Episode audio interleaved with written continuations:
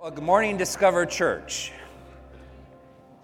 God is up to great things, not only here, but all across our country and world. And I just want to share a little bit about that before we jump in. It was on February 8th, it was a normal chapel service at Asbury College in Kentucky. Chapel service meant to be about an hour long, and it just didn't end. People wanted to stay, linger in the presence of God. People wanted to repent, and that went on for days and days. And only earlier this past week on Monday did it disperse because 50,000 people had showed up in this little college in town. And that is spreading to other colleges, this great outpouring.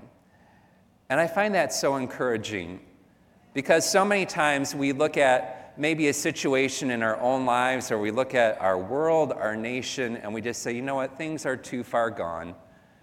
And it's at those very moments God opens up heaven once again, says, I'm going to show up. I'm going to change the script. And he does something beautiful, amazing. And we want that here.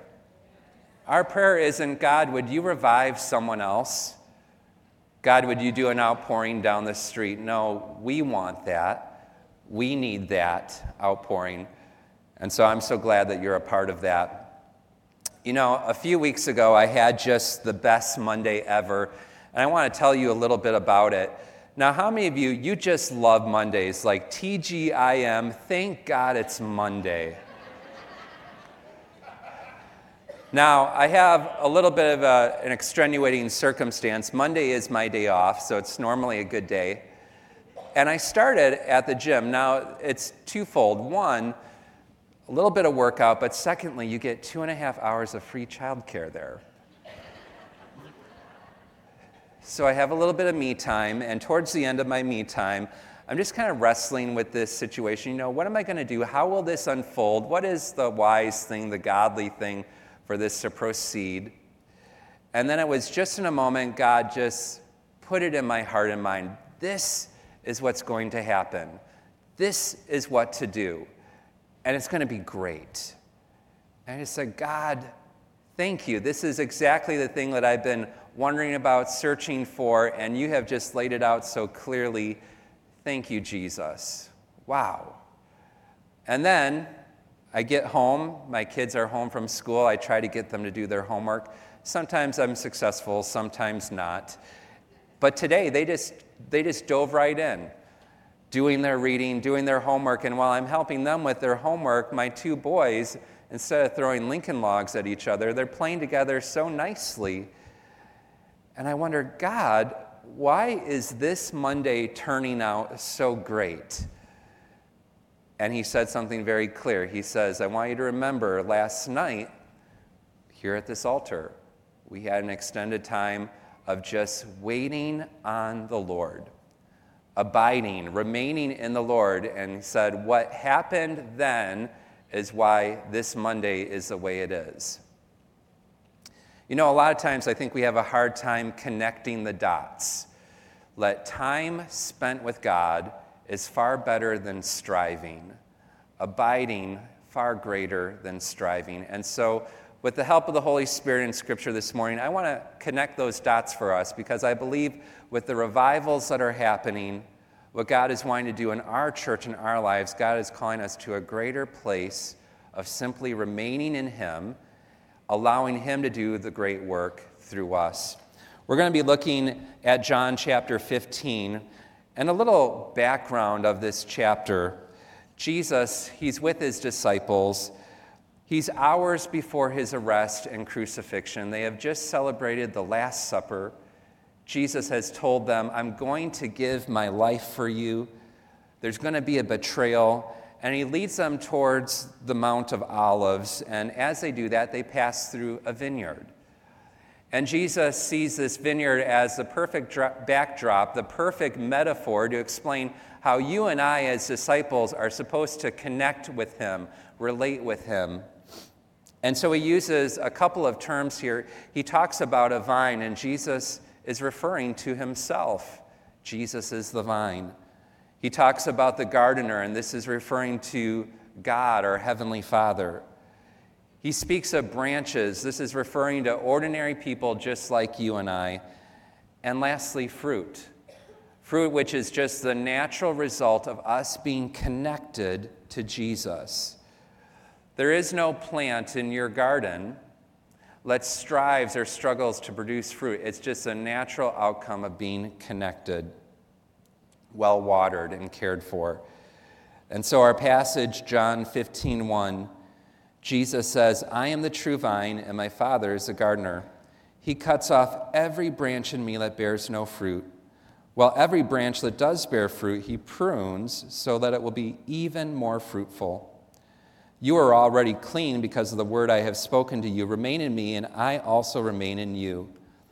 No branch can bear fruit by itself, it must remain in the vine. Neither can you bear fruit unless you remain in me. I am the vine, and you are the branches. If you remain in me and I in you, you will bear much fruit. Apart from me, you can do nothing.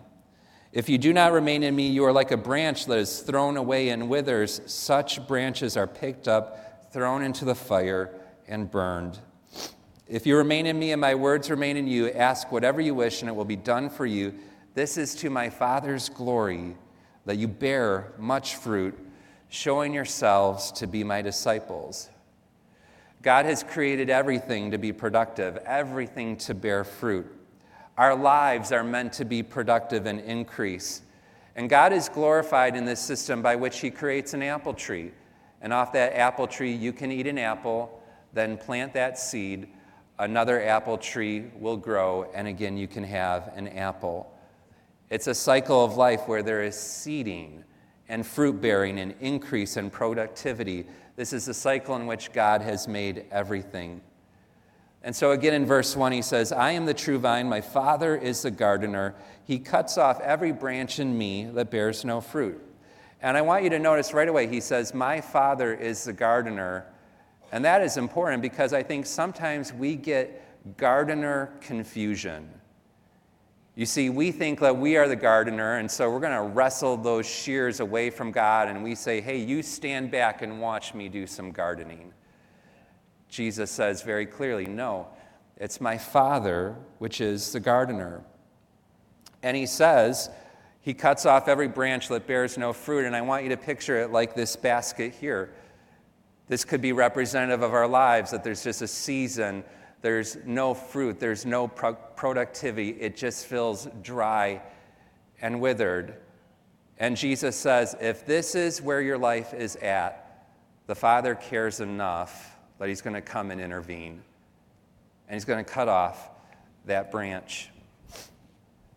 You know, some people would hear that and say, well, could a branch like that even be a Christian? Can you be a Christian and not bear fruit? And it's interesting that he says, He cuts off every branch in me.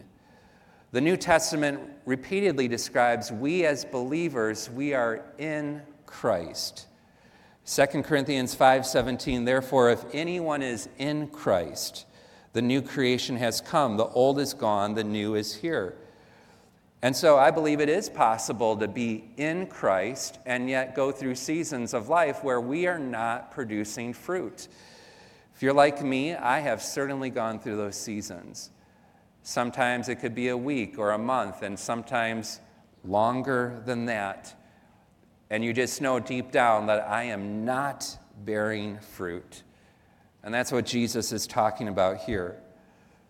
In a vineyard, the branches have a natural tendency to grow down towards the ground. And as they're growing along the ground, they get covered with dirt branches along the ground will not produce fruit.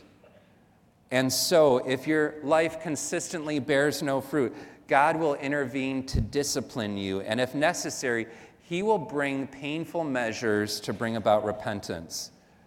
His purpose, just like that branch in the mud, is just to wash it off, cleanse it, free us of sin, so that we could live an abundant life for His glory. The Bible speaks of this process as discipline or as chastening, and it is the best news you never wanted to hear. You see, discipline is when our Heavenly Father, He steps in and begins to cut away those destructive habits, or thoughts in our lives. Deuteronomy 8 5 As a man disciplines his son, so the Lord your God disciplines you. And it's obvious that we're all fallen. And we all have ongoing issues of sin in our life. But God's discipline often will begin as a major unconfronted sin problem. An, uh, an attitude is blighting your life. And the discipline ends when the problem ends. Now, let's do a little group therapy here. How many of you you were spanked growing up? How many of you were spanked? So some of you have just been triggered, right? There's some trauma. I want to now think forward. How many of you would say, you know what? I spank the neighbor kids. I've got some bad kids in the neighborhood. I spank the neighbor kids. Like, just don't tell the lawyers, right? Hebrews 12:5 says, "And you have have you completely forgotten this word of encouragement that addresses you as a father addresses his son?" It says, My son, do not make light of the Lord's discipline, and do not lose heart when he rebukes you, because the Lord disciplines the one he loves, and he chastens everyone he accepts as his son. And so this passage gives us three principles here that number one, God is the source of all discipline. And secondly, that he disciplines all believers. And third, he always acts out of love. And so here's the good news if God is disciplining you, it means that you're his son or his daughter because God doesn't spank the neighbor kids. You know, if you're a parent, uh, chances are you're a little reluctant to discipline your child, right? I mean, I don't want to bring pain to my child. Guess what? That's exactly how God feels about you. He doesn't want to bring pain to you. And yet, any parent, good parent, knows that if I allow this to go unchecked in my child, if I allow that lying, that disobedience, that disrespect to continue, it will destroy the life of my child. And I love you too much. And so I'm going to discipline. And I'm going to attempt to cut off that branch that bears no fruit. And so God is the gardener, and He's going to take necessary measures to correct wayward branch and that loving God will even bring pain to get our attention. Hebrews 12:11 No discipline seems pleasant at the time but painful.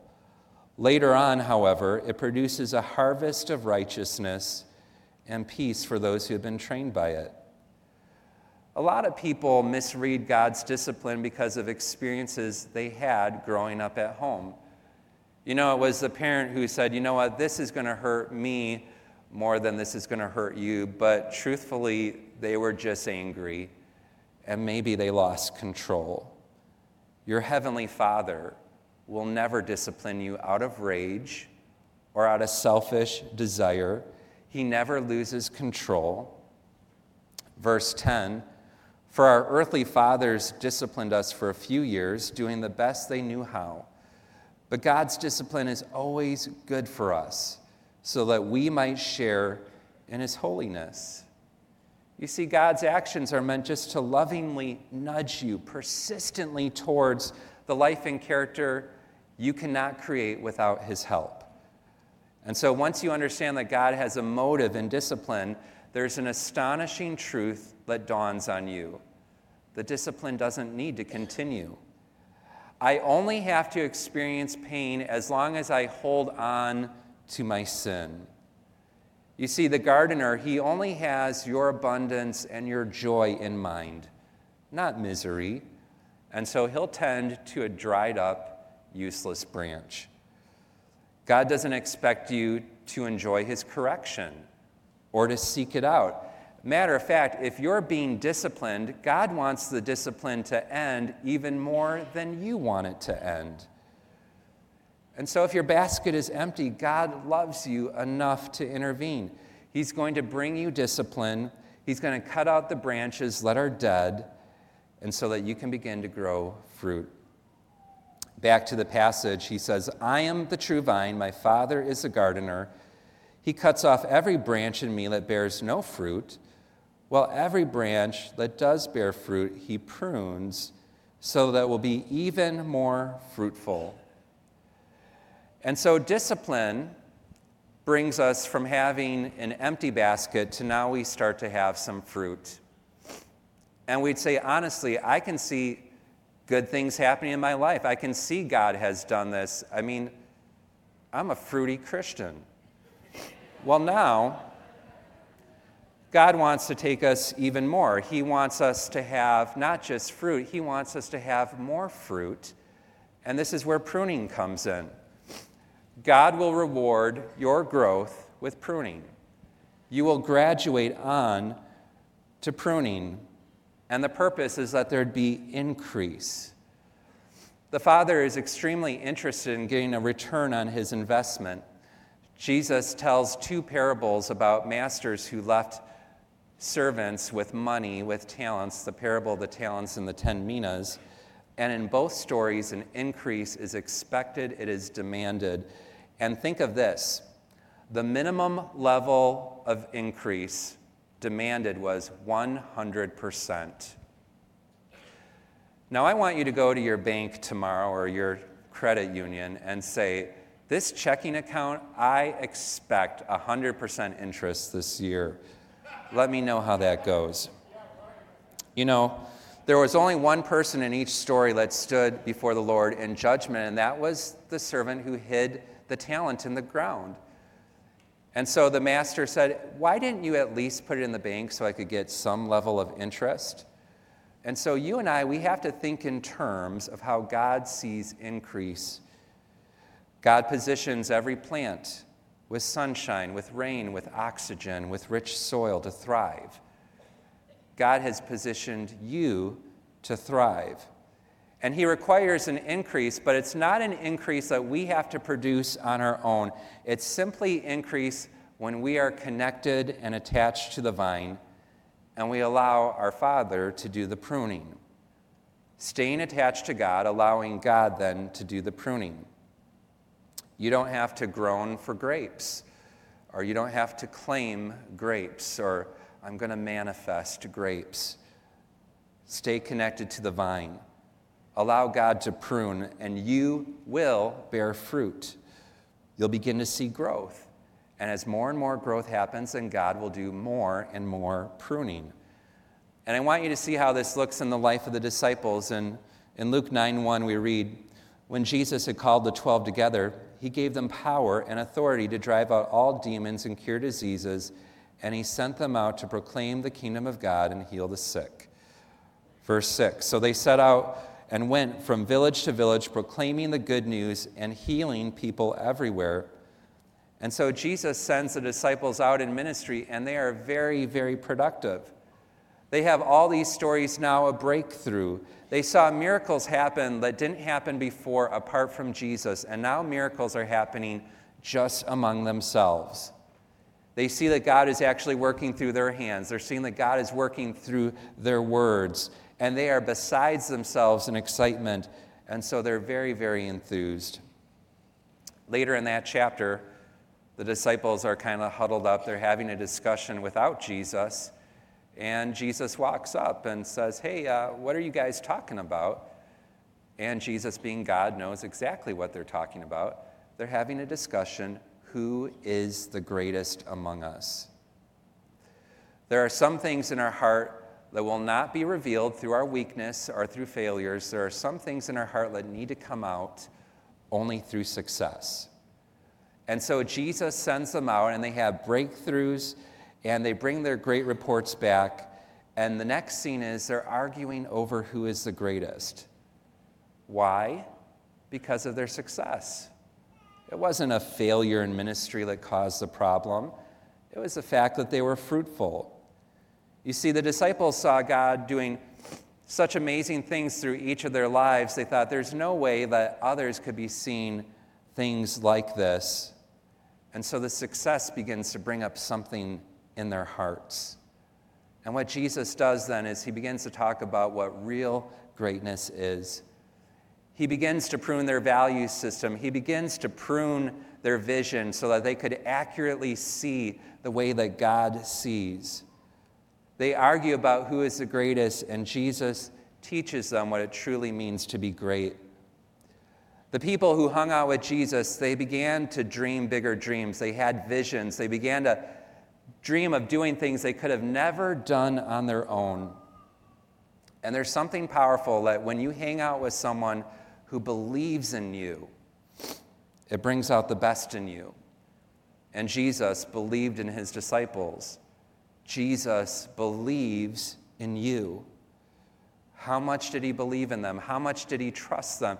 He trusted them enough just to send them out on their own and let them loose. You know, having someone believe in them, it stirred up something in them that was powerful and right. They began to have a sense of personal significance. And what happens is they bear fruit. And the fruit is that they had miracles.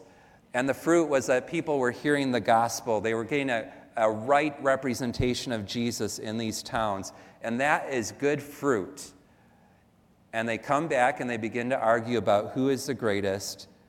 And that's some not so good fruit. And so over here we've got a branch that's growing grapes. And over here we've got this branch starting to grow towards the ground. All it's going to have is leaves. It's not going to produce fruit, and it's going to develop only in an outward appearance. Hey, look at what I've got going on here. Look at all these leaves when Jesus wanted them to be fruitful. And so he rewards the growth with pruning. And what he does is he points to them what is growing in them that is not healthy. Every one of us, we have gifts and talents that God has given to us. And if those gifts and talents are under the control of the Holy Spirit, if they're under the lordship of Jesus, those bring great glory to our Heavenly Father. They bring fruit. But if we take those same gifts and talents and they are not under the lordship of Jesus, they have the potential to bring great problems. Look at Matthew and Judas. They were both skilled in finances. They were good with money, and Judas must have shown skills in accounting because he was put in charge of the money bag. And having the ability to earn lots of income and to invest it into the kingdom is actually a very good thing. But being so driven by the desire to earn extra money that you're willing to steal and betray the Son of God, that's bad fruit. And it appears like Matthew allowed himself to be pruned, where Judas, he shunned the pruning. Peter, he has a gift of boldness. He's very quick on his feet, he's quick to speak. Sometimes the things he says just makes you laugh. I think of the transfiguration. We're told that Jesus, his face, it shone like the sun, and there appeared alongside of him Moses and Elijah and so someone has to break the silence and say something, and it's Peter. And I love what he says. He says to Jesus, Lord, it is good for us to be here. Like, that is the great understatement of the century. He says, If you wish, I will put up three shelters one for you, one for Moses, and one for Elijah. And so here he's seeing this amazing miracle unfold before them. And he's thinking, you know, maybe we could turn this into like an interstate rest stop. I'm going to put up three picnic pavilions and maybe a historical marker. I thought it was funny. Every service did not think it was funny. so, Peter, he's bold, he's quick on his feet, uh, but he says the wrong thing at the wrong time. He tells Jesus at the Last Supper, Don't wash my feet. And Jesus says, Well, I've got to. Well, then he says, Okay, give me a whole bath. And Jesus is like, No, I'm not doing that. I'm just washing your feet. He says, Jesus, don't go to the cross. And yet, that same Peter, as he allows that boldness to be under the lordship of Christ, he sees a crowd of thousands. They're mocking the outpouring of the Spirit. And he presents the gospel, and 3,000 people come to Christ. You see, his boldness outside the lordship of Christ brings problems. But once it's submitted and once it is pruned, it brings great fruit. And so Jesus says, Hey, we, we've got some branches growing wild. We've got some branches growing to the ground. It's not going to bear fruit, and we're going to cut it back. The disciples are arguing who is the greatest among us, and Jesus says, The greatest is like this child. The very next scene, Luke 9:49, Master, said John, we saw someone driving out demons in your name, and we tried to stop him because he's not one of us. John says, We saw this other ministry group. They're trying to cast out demons. We told them, knock it off. That's our job. You see, Jesus, it's just us 12 and you. It's us 13 that are going to change the world. And their loyalty to the group is healthy. But loyalty in the kingdom of God doesn't require you to be disloyal to another. And that is a humanistic loyalty. And so Jesus says, verse 50, do not stop him, for whoever is not against you is for you.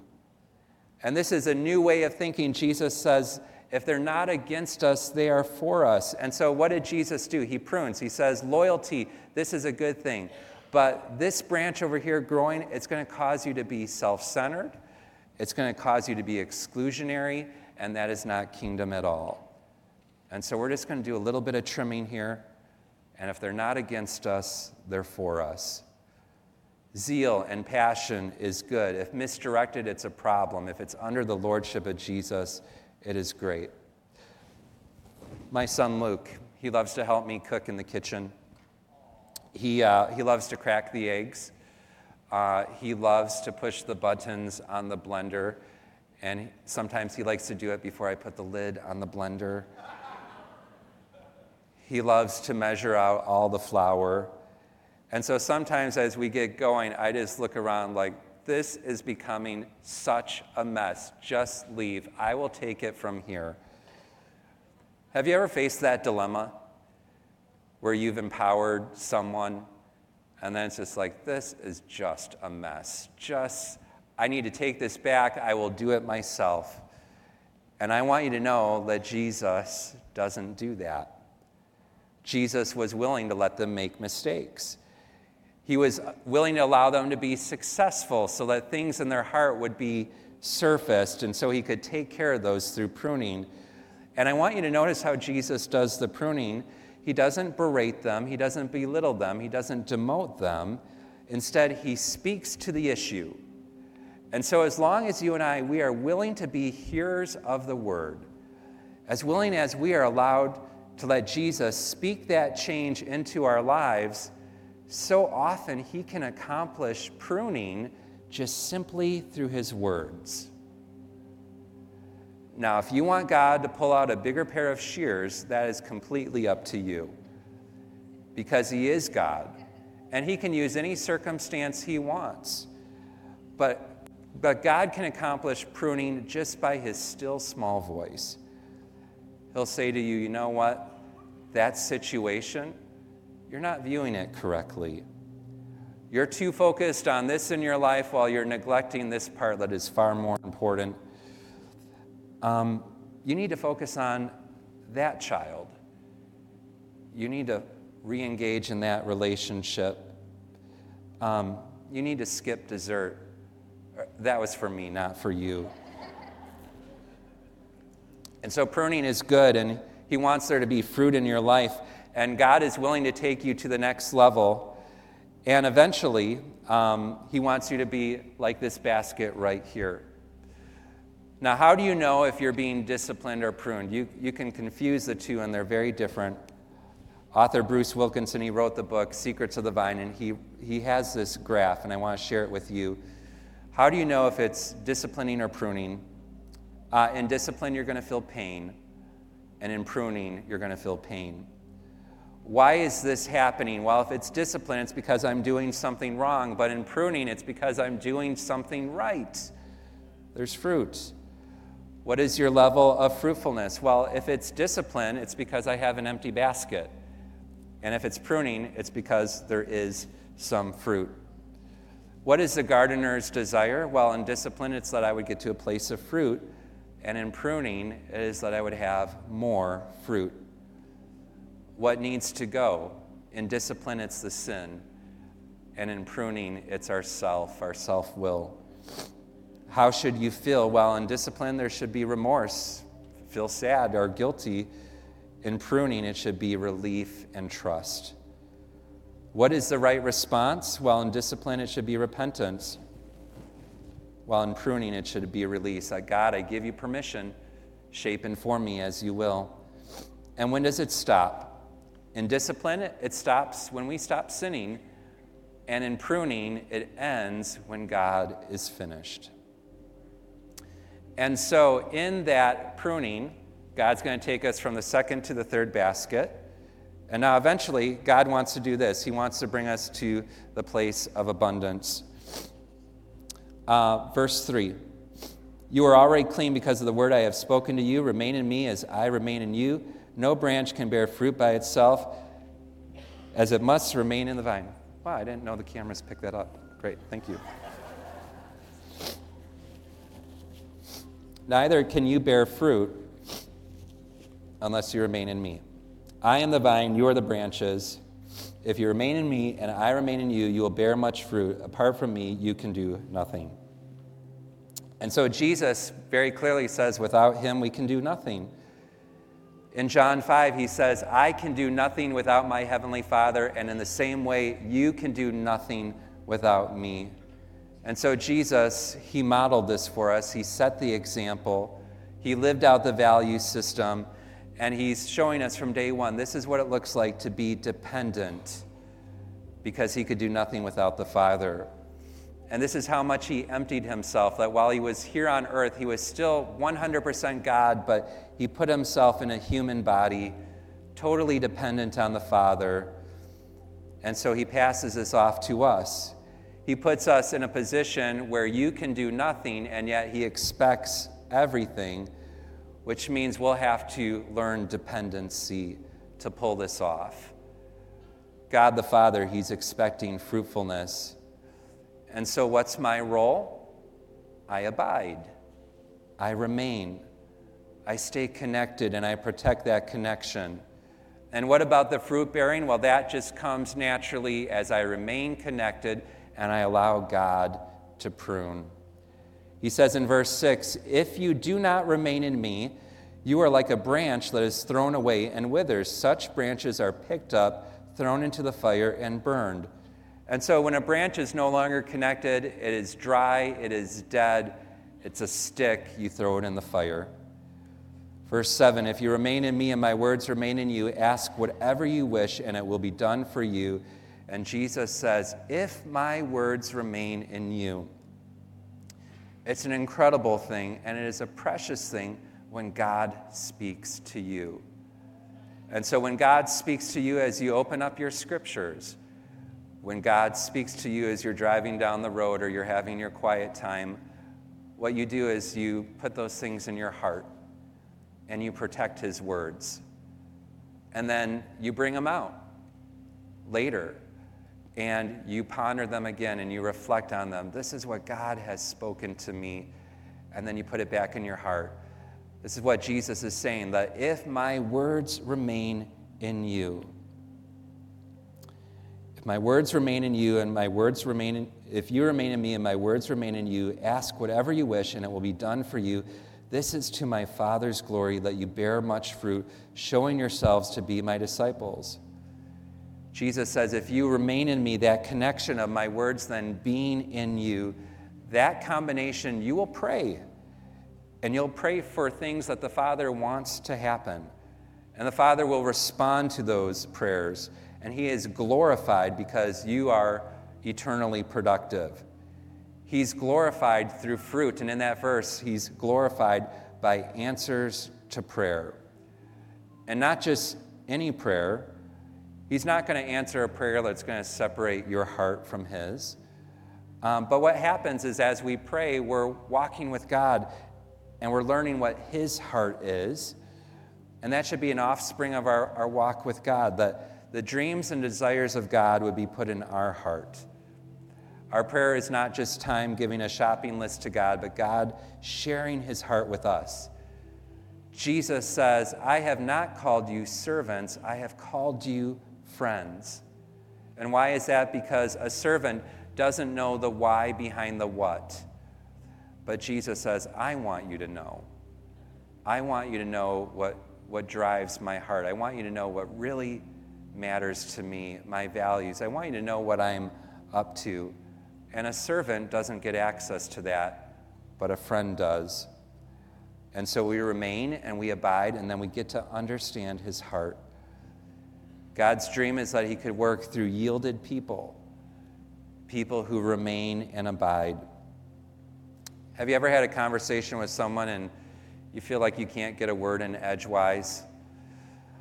Or maybe they're having a, a, discussion with you and it's a topic you really could care less about.